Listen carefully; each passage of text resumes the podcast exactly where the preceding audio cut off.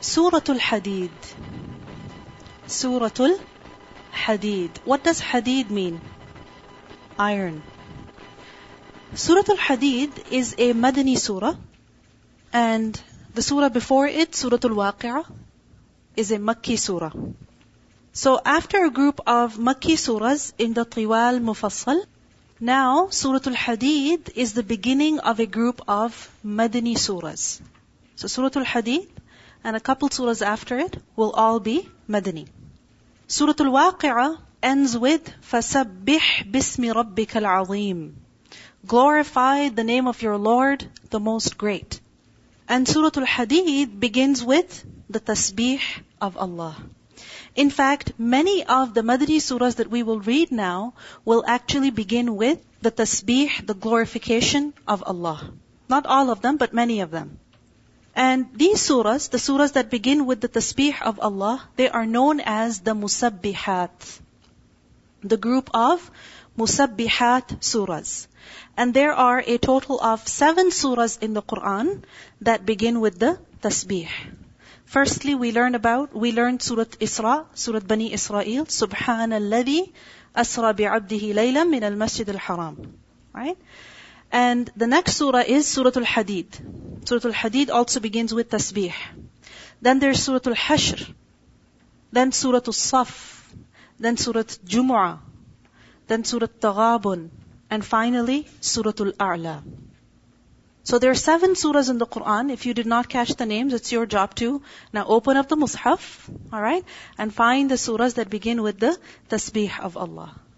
Now, some of these surahs, when they mention the tasbih of Allah, then the tasbih is either mentioned in the past tense, or it is mentioned in the present future, or it is mentioned as a noun, or there is a command that is given. Only once a command is given. Sabbihisma rabbikal a'la. Only once there is a command at the beginning of a surah.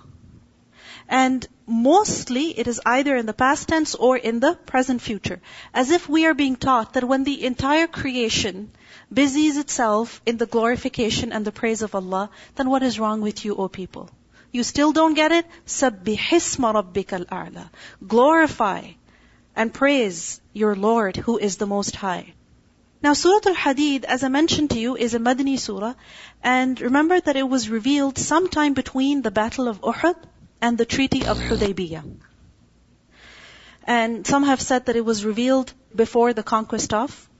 So basically, it's a Madani surah revealed after the Battle of Uhud. There is a reference to Fath in the surah.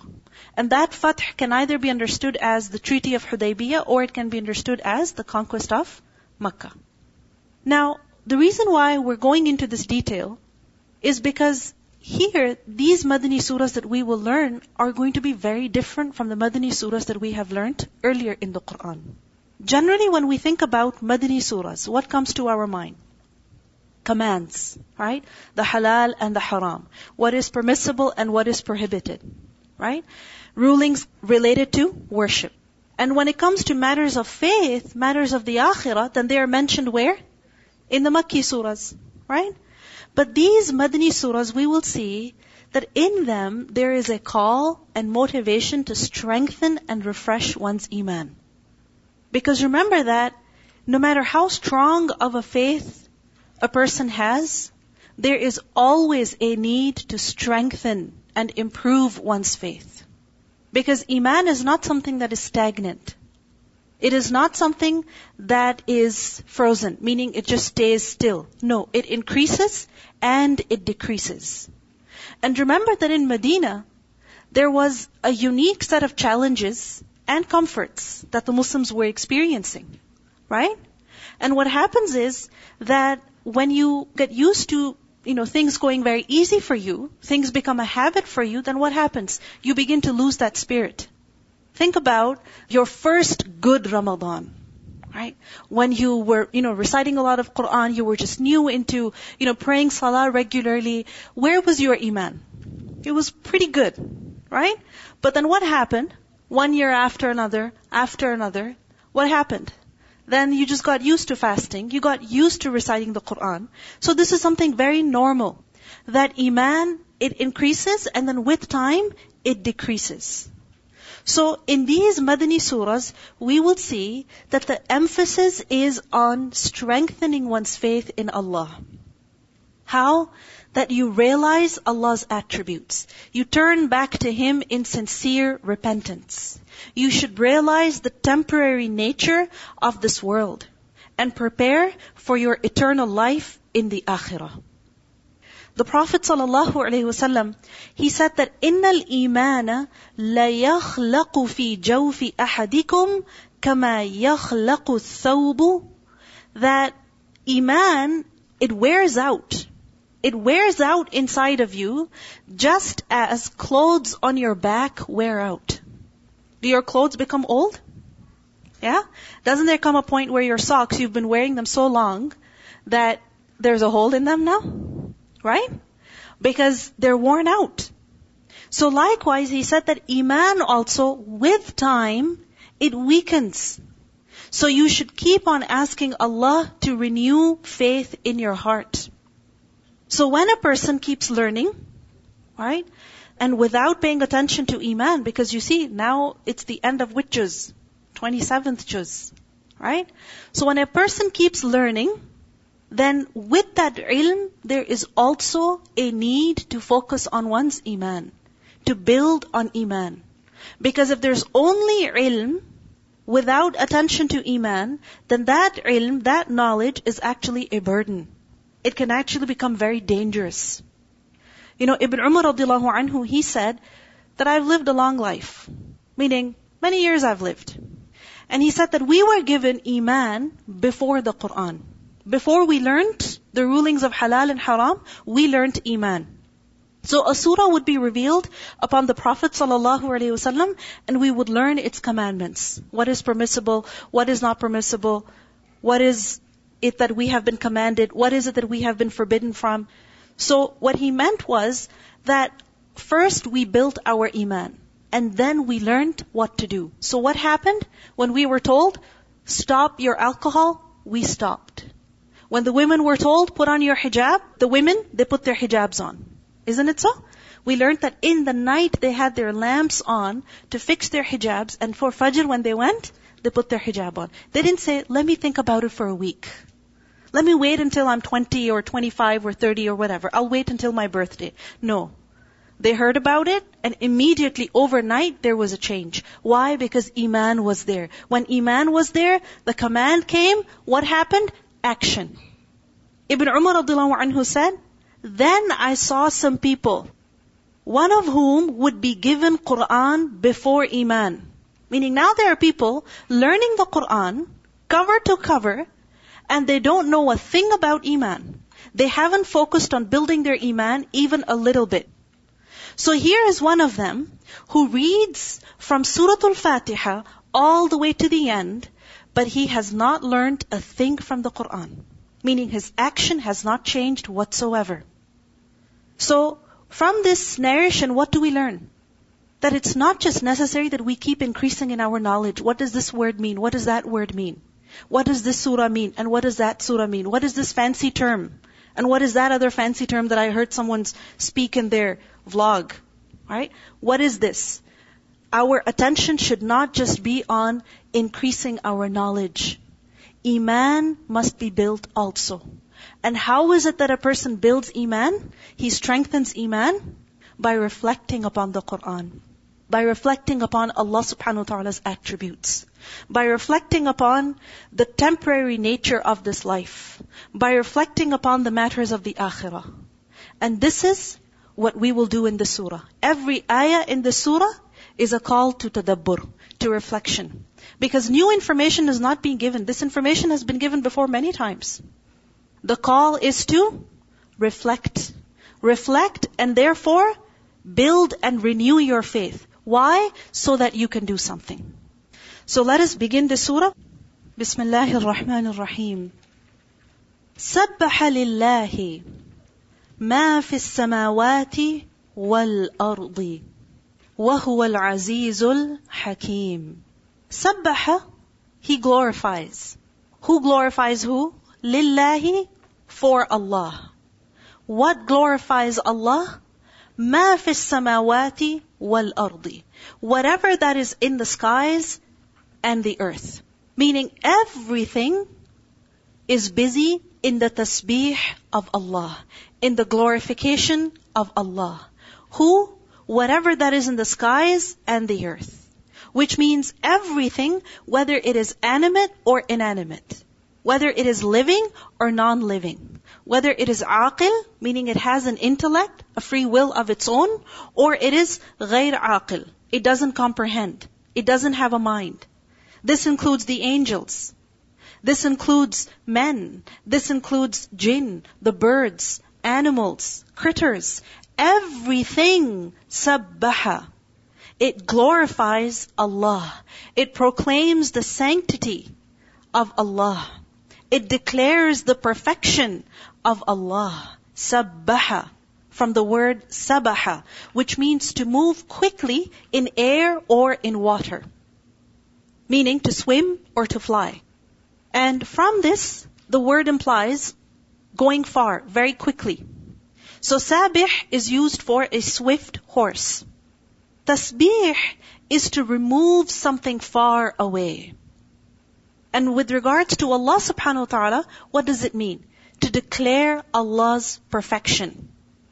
To declare that anything that is not befitting of Allah is removed far away from Allah.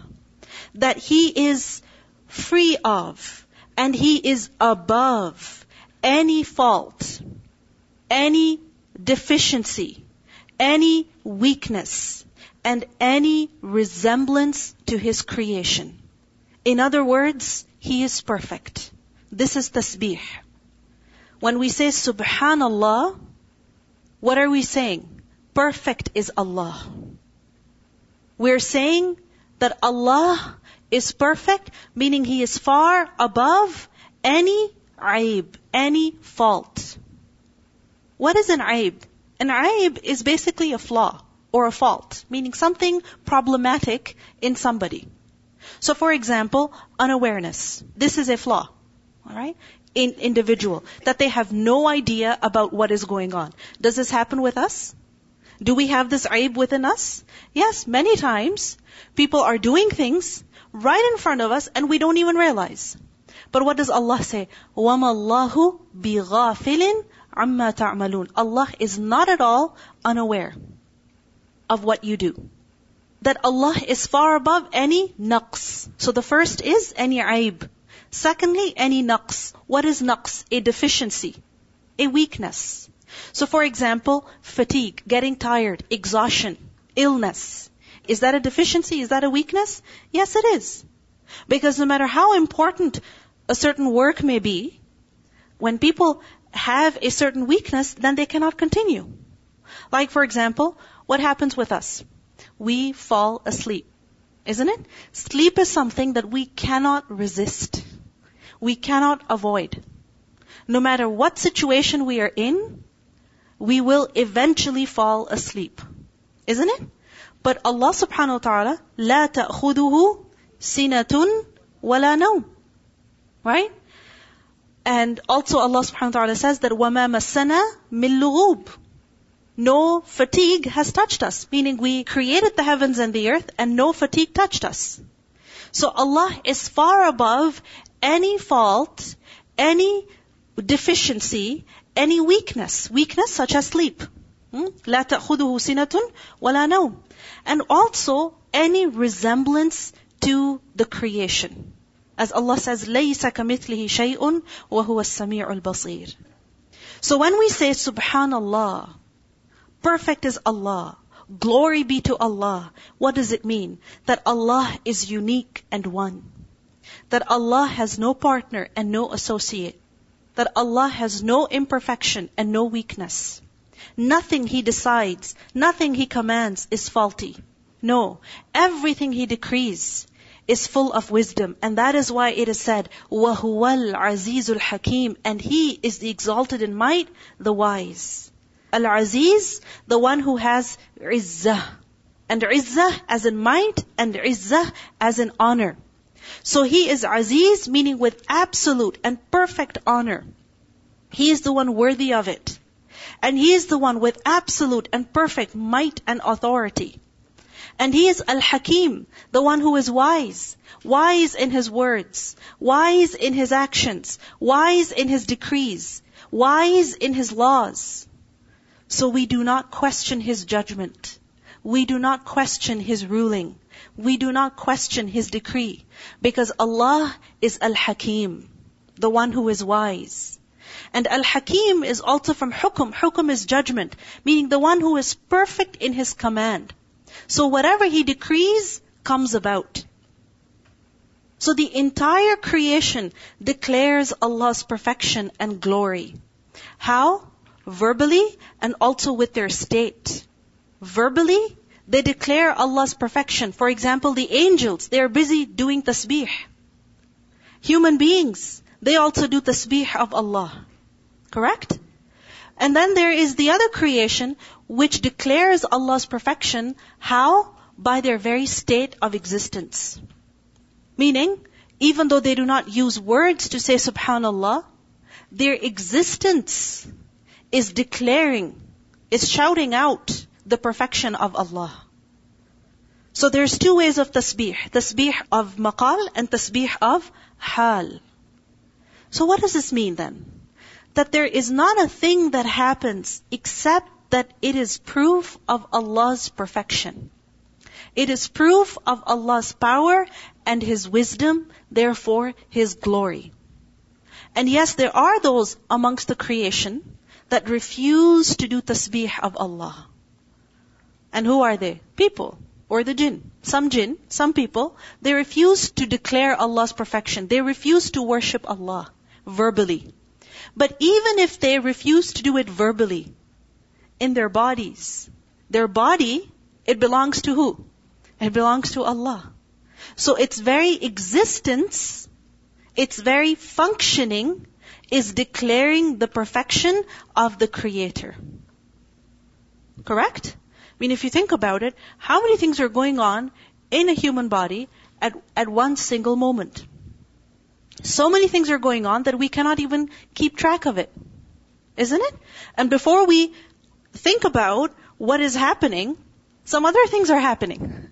Isn't it? So, سبح لله ما في السماوات والأرض وهو العزيز الحكيم. Why shouldn't the creation glorify Allah when He is Al-Aziz, when He is Al-Hakim? له ملك السماوات والأرض because to Him belongs the dominion of the heavens and the earth. The ownership, the possession, sovereignty belongs to who? over the heavens and the earth. It belongs to Allah. He owns everything. Yuhyi wa yumitu. He gives life and He gives death. Such is His power and might. That He controls life and death. And this is something that is beyond our power. وَهُوَ عَلَى كُلِّ شَيْءٍ قَدِيرٍ And He doesn't just have control over life and death. He has control over what? Over everything. He has power over what? over everything. So whatever is happening, anything that is happening, is happening where? It is happening in Allah's kingdom. Because there is nothing except that Allah owns it. lahu mulku samawati wal ard. So O you who believe, do what your Lord wants you to do. Realize who your Lord is. Huwa al-awwalu. He is al-awwal. The first. And as the Prophet ﷺ said, فَلَيْسَ قَبْلَكَ شَيْءٍ So there is nothing before you. He is the first one, meaning there was nothing before him. He is al-awwal, meaning he always was.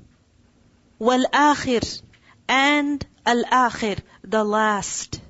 And as the Prophet ﷺ said, فَلَيْسَ بَعْدَكَ شَيْءٍ So there is none after you. Meaning, He shall always remain. He always was, He is al-awwal, and He is al-akhir, He shall always remain.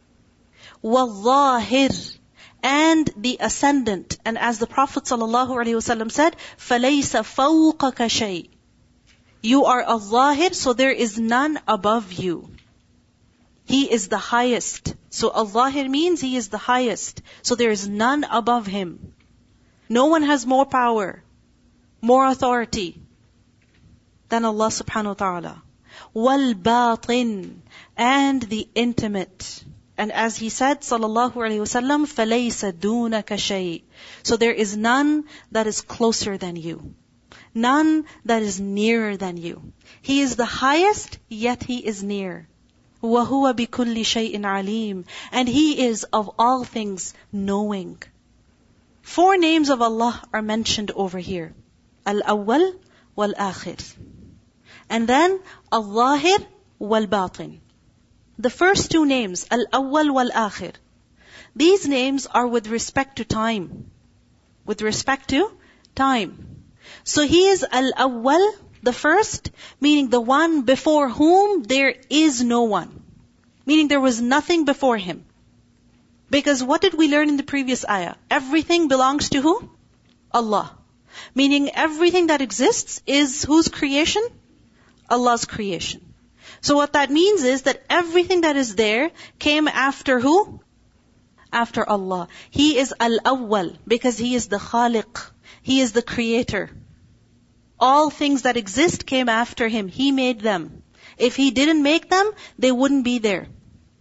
So He is Al-Awwal. And then Al-Akhir. Al-Akhir, the last. Meaning, He will succeed everyone and no one will come after him. No one will succeed him. Because what happens is, I mean, with respect to us, there was somebody before us, and then when we die, there's somebody who's gonna come after us. Isn't it? One generation is replaced by another. One creation, one species is replaced with another. Right? But Allah is Al-Akhir. What does it mean? In Surah Al-Qasas, ayah 88, Allah says, كُلُّ شَيْءٍ هَالِكٌ illa wajhahu. Everything is going to die except Him. Except Allah. Everything's gonna finish. كل نفس ذائقة الموت. Every soul is going to experience death. And remember that there will come a point that no creature will be alive. No creature. It will only be Allah. And that is the time when Allah will say that I am the king. where are the kings of the earth? Where did they go? I am the Jabbar. Where are the Jabbar of the earth? Where did they go? Who thought so highly of themselves, where are they? So he is Al-Akhir. So Al-Awwal and Al-Akhir. When we look at both of these names, what do they tell us about Allah? That Allah is unique in the sense that He has no beginning and no ending. We have a beginning and an ending. Allah is above this. For Allah, a beginning and an ending is irrelevant. It's irrelevant. Because He is Al-Khaliq. The Prophet ﷺ said, أنت الأول فليس قبلك شيء. أنت الآخر فليس بعدك شيء. In Surah Qasas, ayah 70, we learn, وَهُوَ اللَّهُ لَا إِلَهَ إِلَّا هُ لَهُ الْحَمْدُ فِي الْأُولَى وَالْآخِرَةِ So with respect to time, He has no restriction whatsoever. We have these restrictions, don't we? We have a beginning and an ending. A first breath and a last breath. The first day and the last day. Isn't it? The next two names, Al-Zahir and Al-Batin. These names are with respect to makan, with respect to place. When it comes to the creation, are we limited to a place? Can our existence be imagined only in constraints of space? Yes. Right? I mean, we've got to be somewhere. Right? And if we're somewhere, then we're not somewhere else. Isn't it? So Allah subhanahu wa ta'ala, who is He? He is Al-Zahir. Al-Zahir, this has been understood as one who is apparent. Right? One who is apparent. Because zahara, zahir is used for something that is visible. Right? So this has been understood as that he is apparent in the sense that through his signs, through his creation, you can recognize him. Because sabbaha lillahi. Right? However, the more correct meaning is that which the Prophet wasallam explained. And that is that when he said, وَأَنْتَ الظَّاهِرِ He said, فَلَيْسَ فَوْقَكَ شَيْءٍ There is nothing above you. Because ظهور also means ulu. ظهور also means to be high. Like Allah says in the Quran, لِيُظْهِرَهُ عَلَى الدِّينِ كُلِّهِ That His deen, He is going to make it dominant over everything else. The Ya'juj Ma'juj, فَمَسْتَطَاعُوا أَن يَظْهَرُوهُ They were not able to go over it. Alright? The Ya'juj Ma'juj, the wall that Dhul built, فَمَسْتَطَاعُوا أَن يَظْهَرُوهُ They were not able to go over it. So zuhur is to be high. Alright? So zahir, as in He is, Allah is dominant over everything. In His attributes, He is prevailing above all. So no one hears like Allah hears. No one sees as Allah sees. No one knows as Allah knows. No one shows mercy as Allah shows mercy. Because He is Al-Zahir. Repeatedly in the Quran we learn, وَمَا أَنْتُمْ بِمُعْجِزِينَ You cannot at all defeat Allah. You cannot escape Allah. Right? Why? Because He is Al-Zahir, always victorious. Always the highest. Always the best. And then al-batin. Al-batin. Now this has been understood by some as al-batin as in the hidden one. Because that is what batin means, one that is hidden. So they said that Allah is al-batin in the sense that la tudrikul al-absar. Vision cannot perceive Him. Right? You cannot see Allah over here. You cannot. This is a privilege that will be granted to those who will be admitted in paradise. Allahumma ja'alna minhum. So al-batin, there's another meaning of that. Alright? And that is of qurb. Alright? Of qurb, of nearness.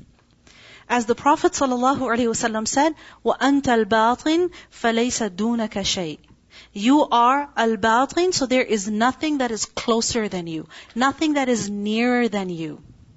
And this is why it's translated as the intimate, the most intimate, or the nearest, or the closest. Meaning, there's nothing hidden from Allah. There's nothing that is too far from Allah. As Allah says in Surah Ali Imran, Ayah 5, that in Allah la yakhfa alayhi shay'un fil ardi wala fis sama. Allah, He is such that there is nothing hidden from Him.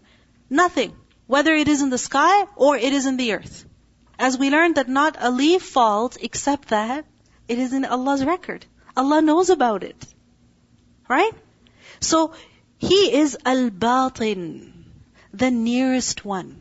And this is so beautiful. Only Allah can be like this. He is the highest, yet He is the nearest. Right? He is the highest, yet He is the nearest.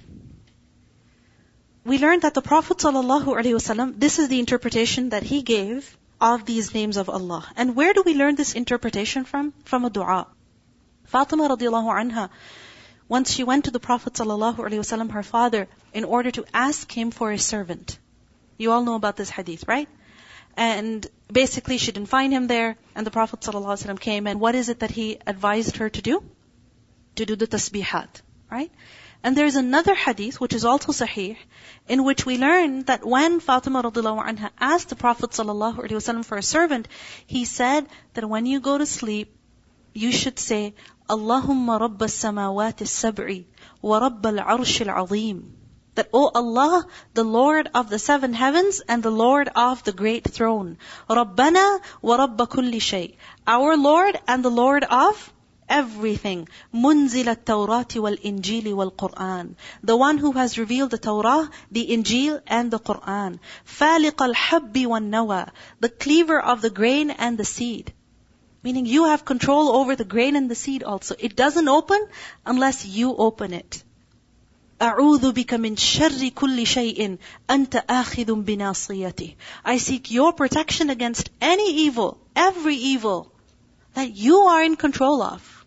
You still have full control over it, so I seek your protection against every evil. أنت الأول فليس قبلك شيء.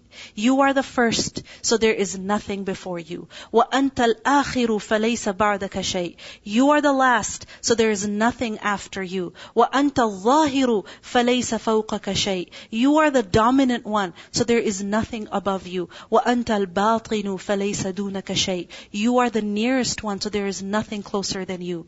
اقضي عني الدين وَأَغْنِنِي مِنَ الْفَقْرِ After this, after mentioning the names of Allah and praising and glorifying Him, what is the dua? اقضي عني الدين. Please get rid of my debt. Help me get rid of my debt. وَأَغْنِنِي مِنَ الْفَقْرِ And enrich me against poverty. Take me out of poverty. What does this teach us? Any problem that we're having, even if it's financial, ask who? Request who? The awwal and the akhir, the zahir and the batin. Ask Allah, because He only can take you out of your difficulty. So who is it that should be al-awwal for you? Allah. So who is it to whom you entrust the last of your problems? Al-akhir. Allah. Learn to rely on the one who is al-zahir the one who is victorious and dominant over everything. What does it mean? There is no issue that is too big for Allah.